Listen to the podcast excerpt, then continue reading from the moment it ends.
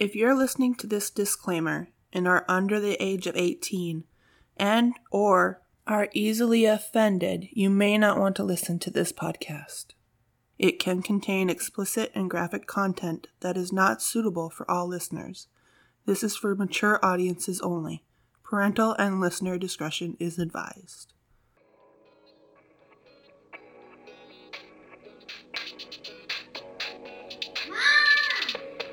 What? Why? Fine. Ah, kids.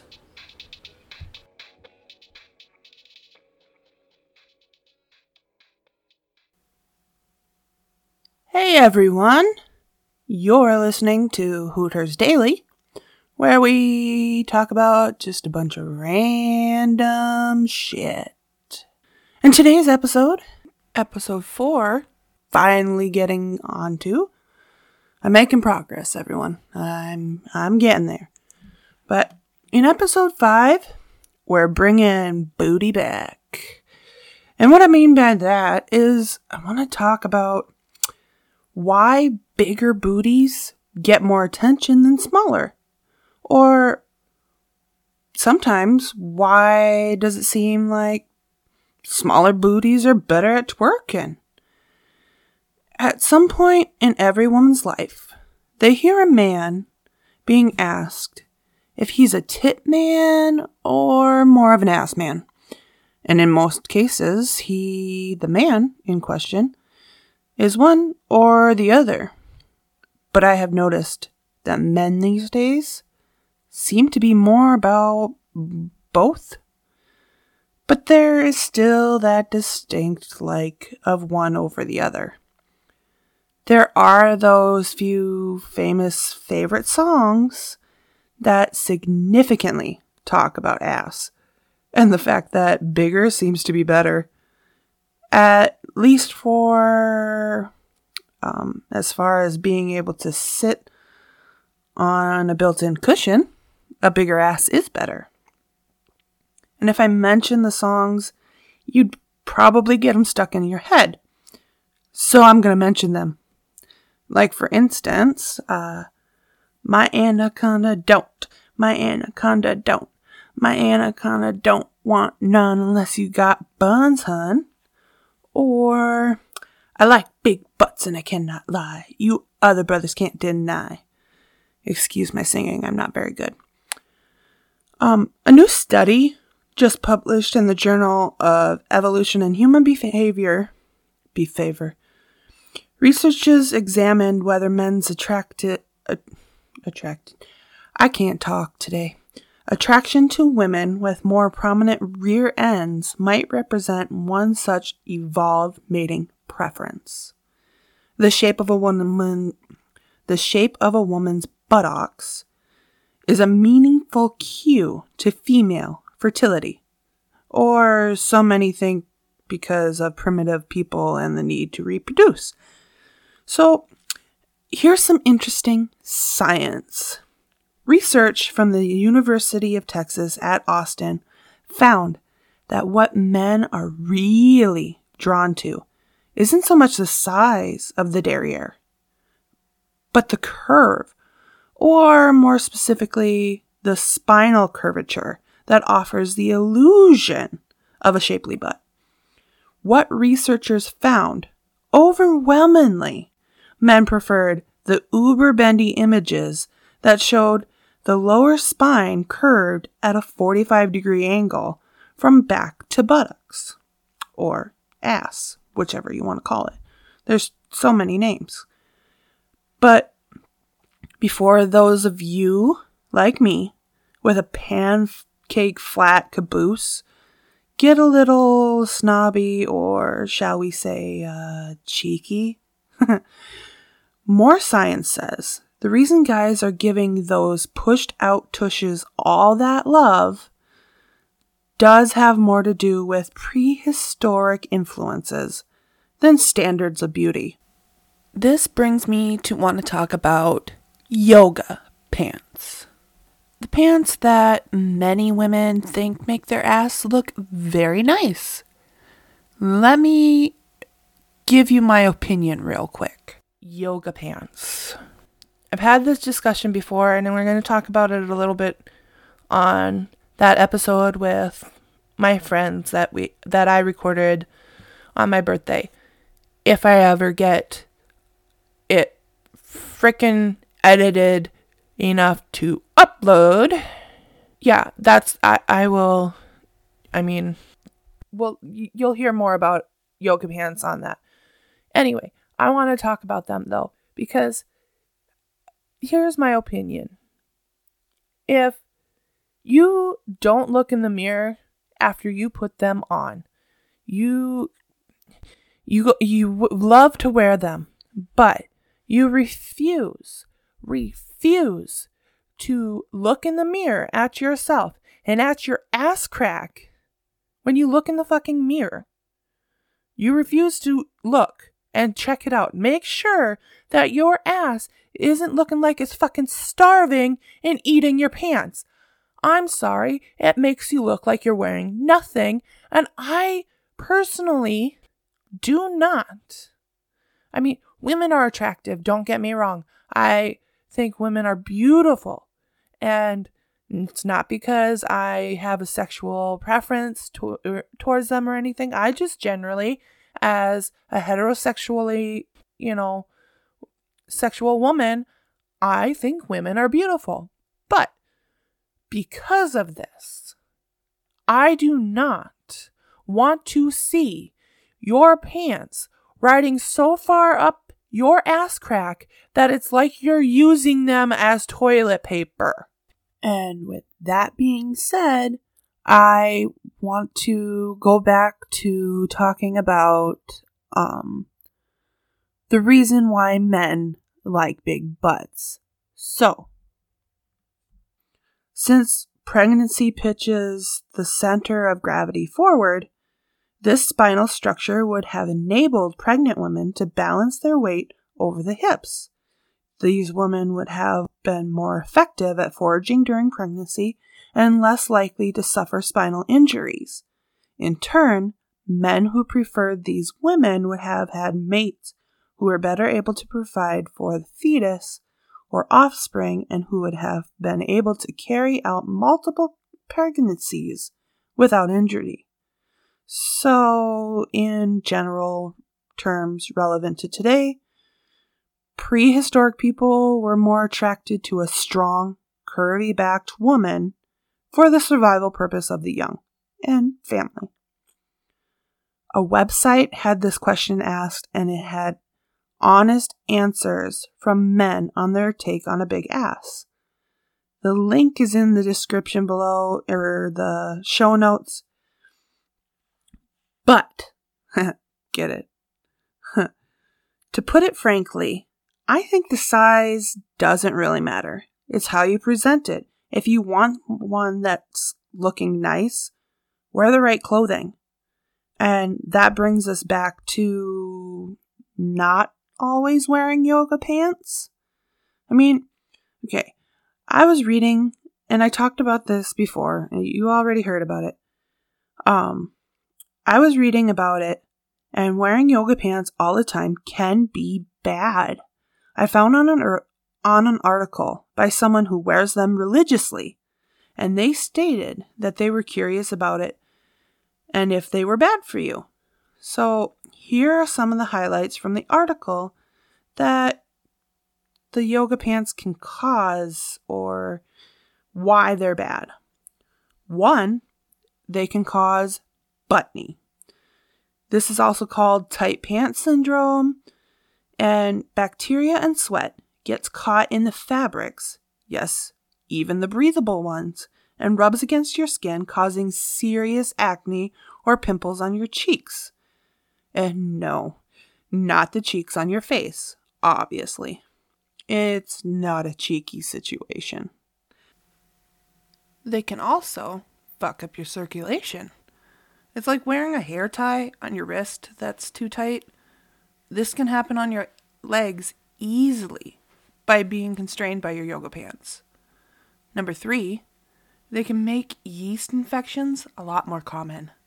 Like with knee, It can trap moisture and bacteria around your vag, and this is what yeast infections thrive on.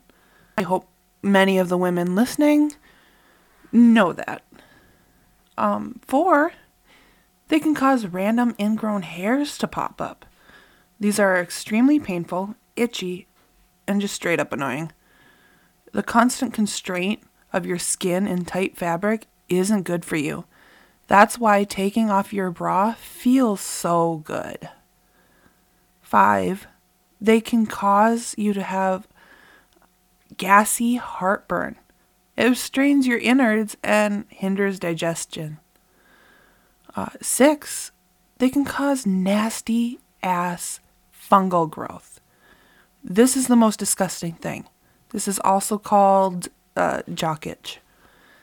Basically, other than my opinion on them, of course, of being them too tight and becoming your asshole's permanent toilet paper, especially if y'all wearing thongs with them, that's just nasty. Not thongs, but the toilet paper butt floss aspect.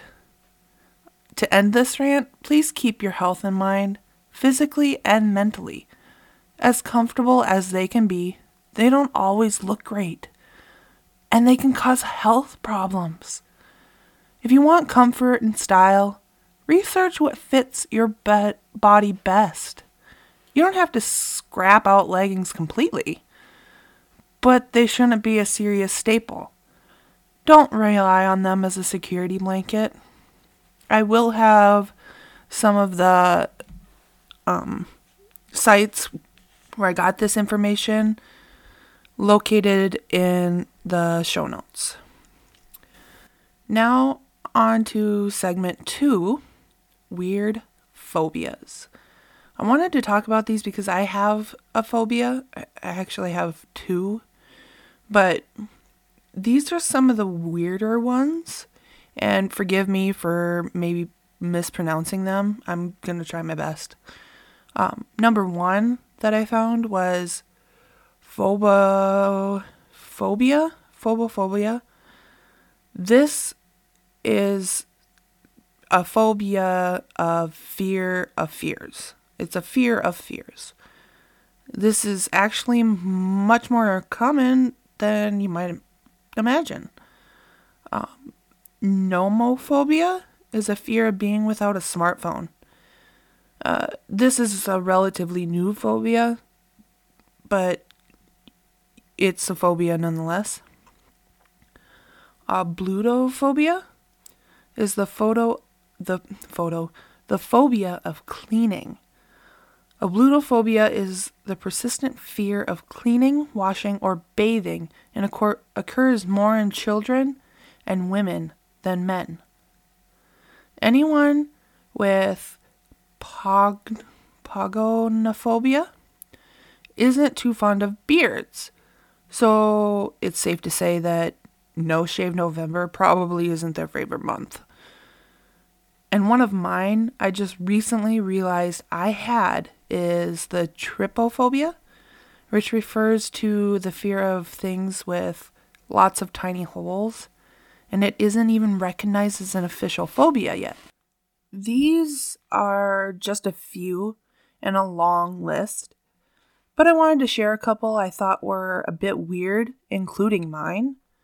And if you have any of these phobias, I'm sorry. But just know that there are others out there like you, and I don't judge you for having them. But some, like cleaning, can't be helped but be a necessity for your health. So, the next one is a case I recently heard about on a YouTube video, and this is a completely different subject than the phobias. This is a true crime case. And I've really been into true crime lately for probably like the past year or so. And I heard about this one and I wanted to look it up because it seemed somewhat similar to that boy in the box case that I talked about. And thankfully, this case has some closure. Well, it's getting closure. In February of 1990, which is the year I was born, an infant was found by a man picking wildflowers for his wife. This happened the day before Valentine's Day, which we recently had. And this is how the infant got her name. Her name is Julie Valentine. The poor, lifeless, six pound newborn baby girl was wrapped in newspaper and abandoned in a cardboard box found in a field on a cold Valentine's Day and left Greenville investigators grasping for answers for nearly three decades. In April of 2019, police chief, police chief Ken Miller announced that there was finally a breakthrough in the case of the child known as Julie Valentine. Miller said investigators found and charged the girl's mother, 53 year old Brooke Graham, in the baby's death. Police said she drove her baby to an overgrown area next to a field where it appeared to be a dumping ground and was next to a couch and other debris. The site near, excuse me, I'm going to butcher this, but Verdae Boulevard? I'm not sure if that's how you say Verde, but anyway, was within just a mile of where Brooke's home was on Hamilton Road. Not Ham- Hamilton, Halton Road. An autopsy determined the baby was breathing outside of the womb before she died. Through the years, the baby has become a symbol for child abuse prevention, and a Greenville center that serves child abuse survivors was given the name that investigators investigators had given the baby, Julie Valentine. Investigators have said that the placenta, sheets, towels, and everything appeared or everything that appeared to have been used during delivery was found inside the box with the baby's body. The baby appeared full term and did not appear to have any abnormalities. Abnormalities. The baby wasn't born in a hospital and was most likely to have been born in a home. Graham and her then boyfriend had been on police officers' radar from the case's inception, but evidence wasn't strong enough to make an arrest. An arrest warrant states that a review of past purchases showed that Graham and her boyfriend bought the same vacuum that was tied to the box that held the baby. The couple did not produce the box from the purchase of the vacuum at the time.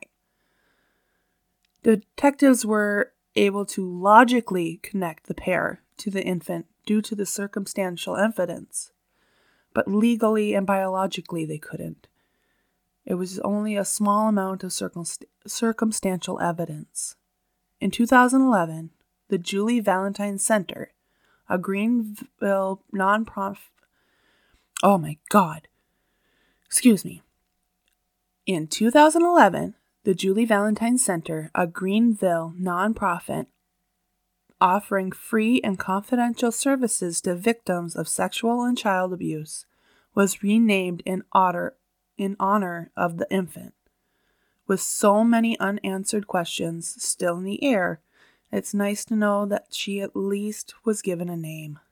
Law enforcement called the baby Julie after Detective Christie's wife, Juliana.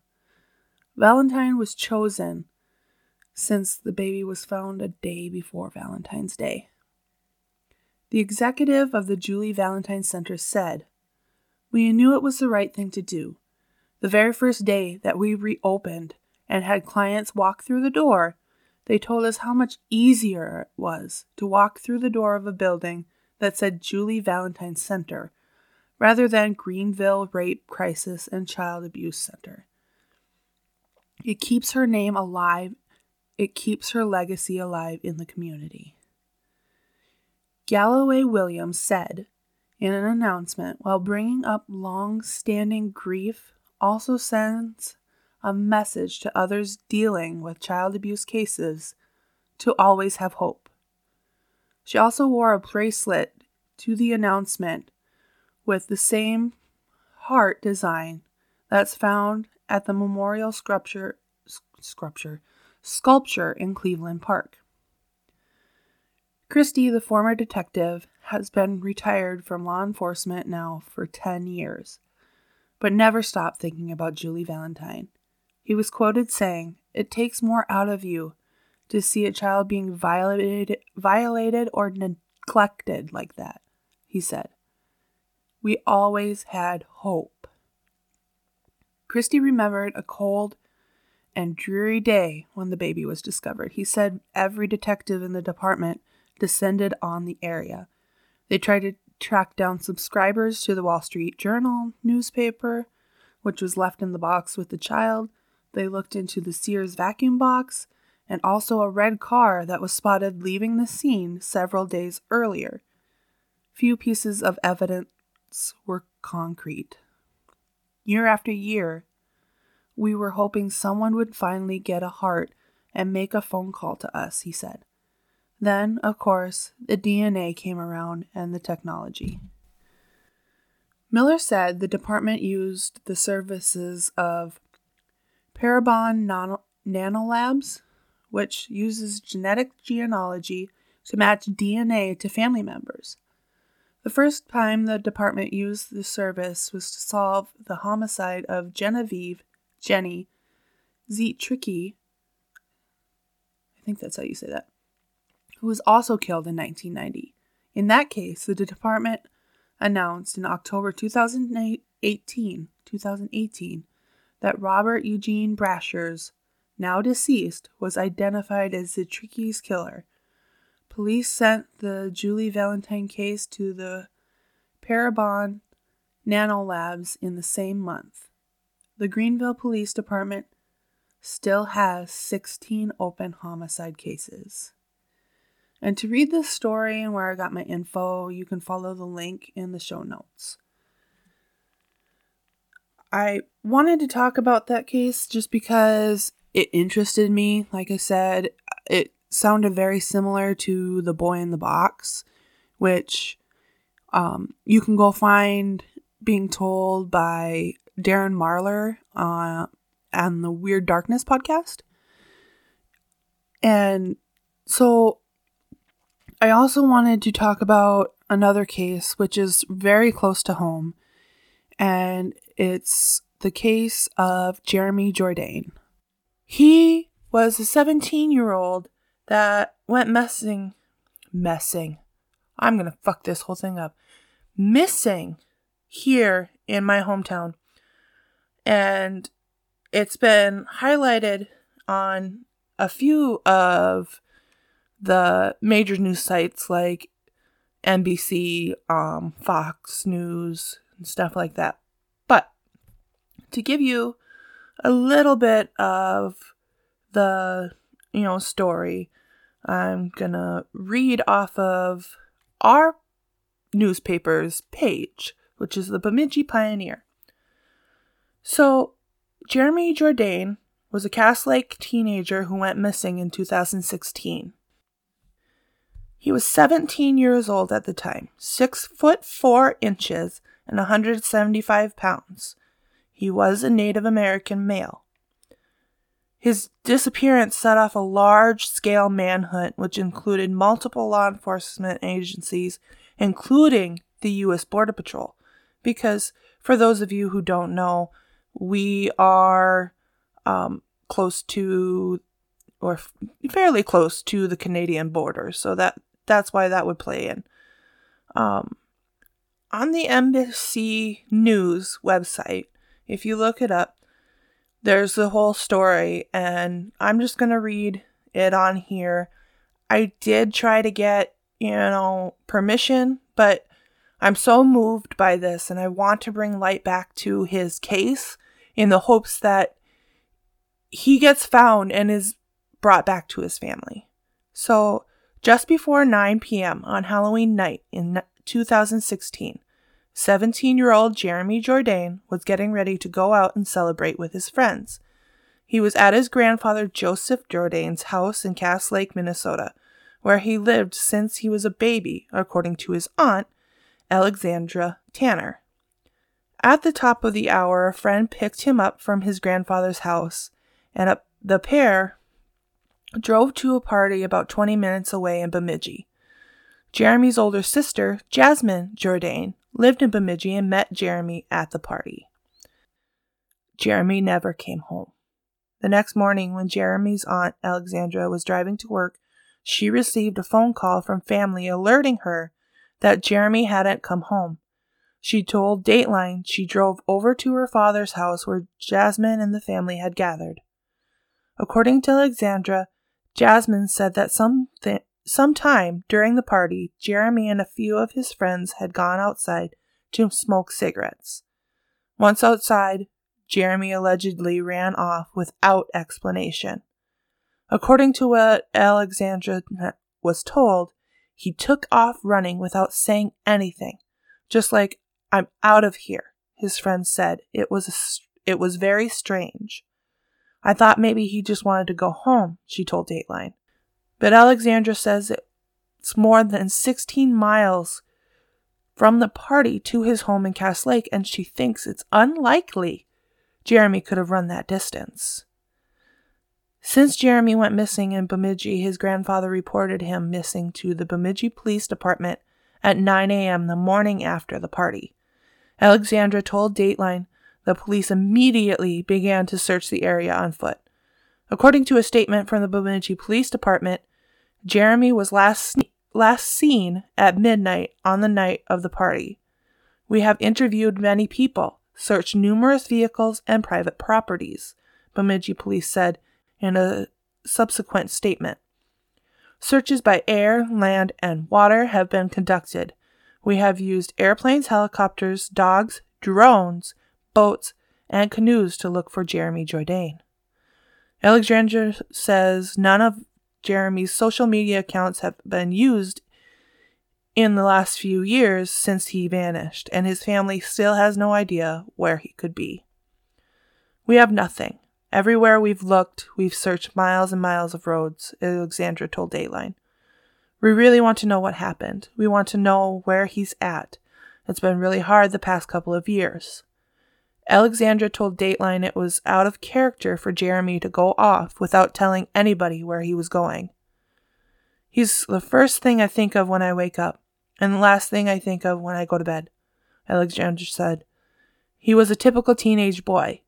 He was more of a homebody, really. He didn't really go out for anything unless it was basketball or a school function. She says Jeremy is a promising basketball player who was hoping to play at the college level. The Bemidji police are working with several agencies, including the FBI, to locate Jeremy. We are asking the public to check your land and outbuildings, deer hunters.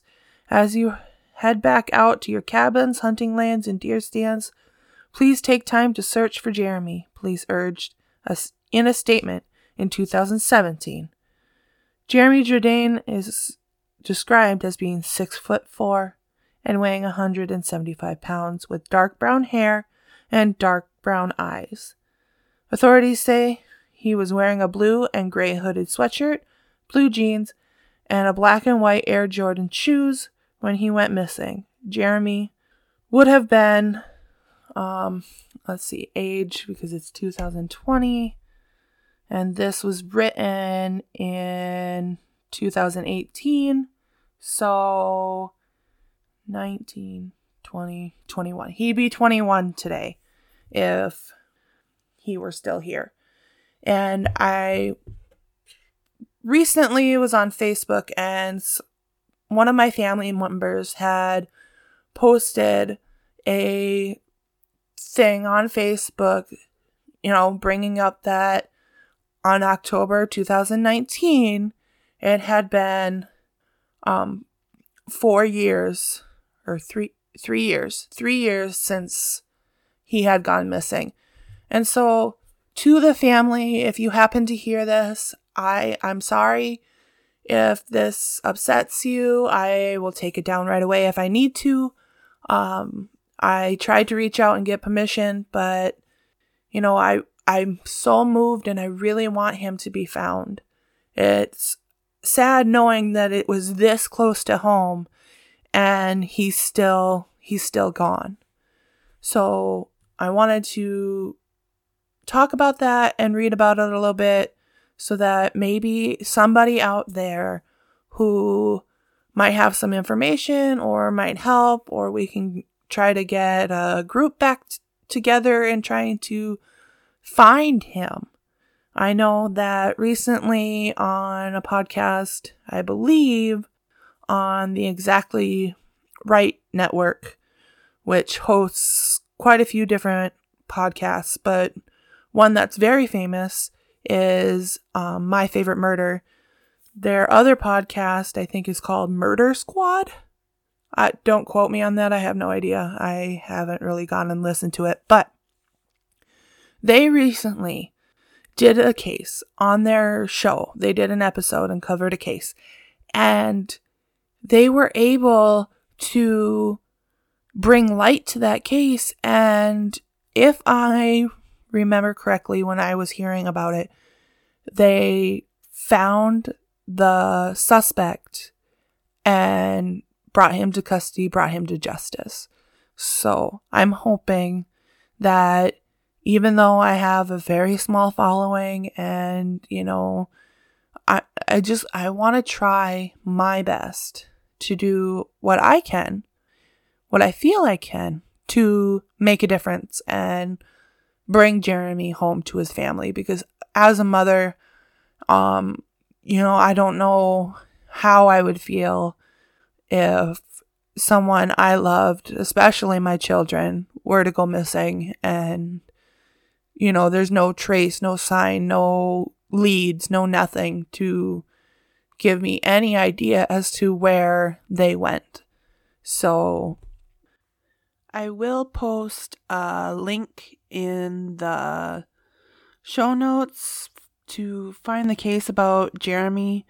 Um, I hope that, you know, if anyone out there has any information at all pertaining to Jeremy, um, that you come forward and, you know, help us find him. It's been too many years already since he's been gone with no applicable reason as to why he's missing.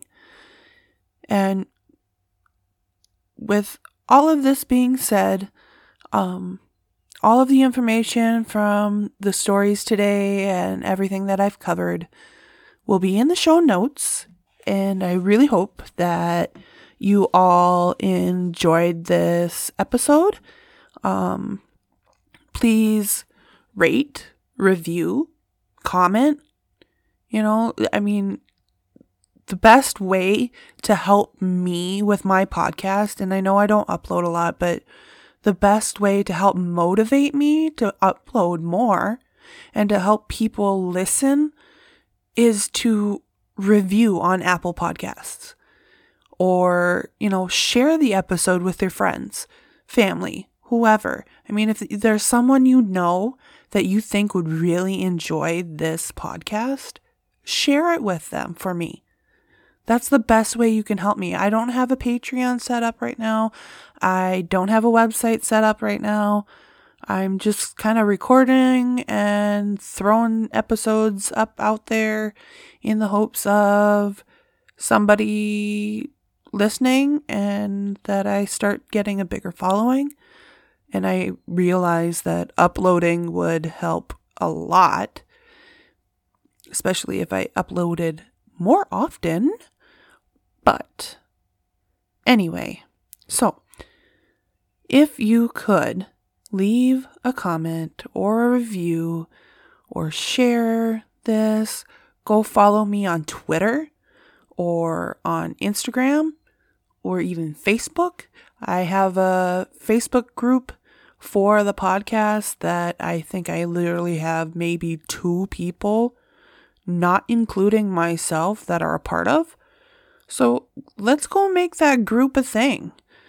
Or if you follow me on Twitter, you know, at Hooters Dale Pod, not daily, um, or on Instagram at Hooters Daily Pod. go follow me. I try to post as often as I can on those places. I will warn you that some of the stuff might be offensive, but hence the disclaimer in the beginning of this podcast. And I really hope that everyone had a lovely Valentine's Day and that you have a wonderful February and that you have a wonderful March? Question mark? I, I don't, there's nothing really big in March, is there? My daughter's birthday.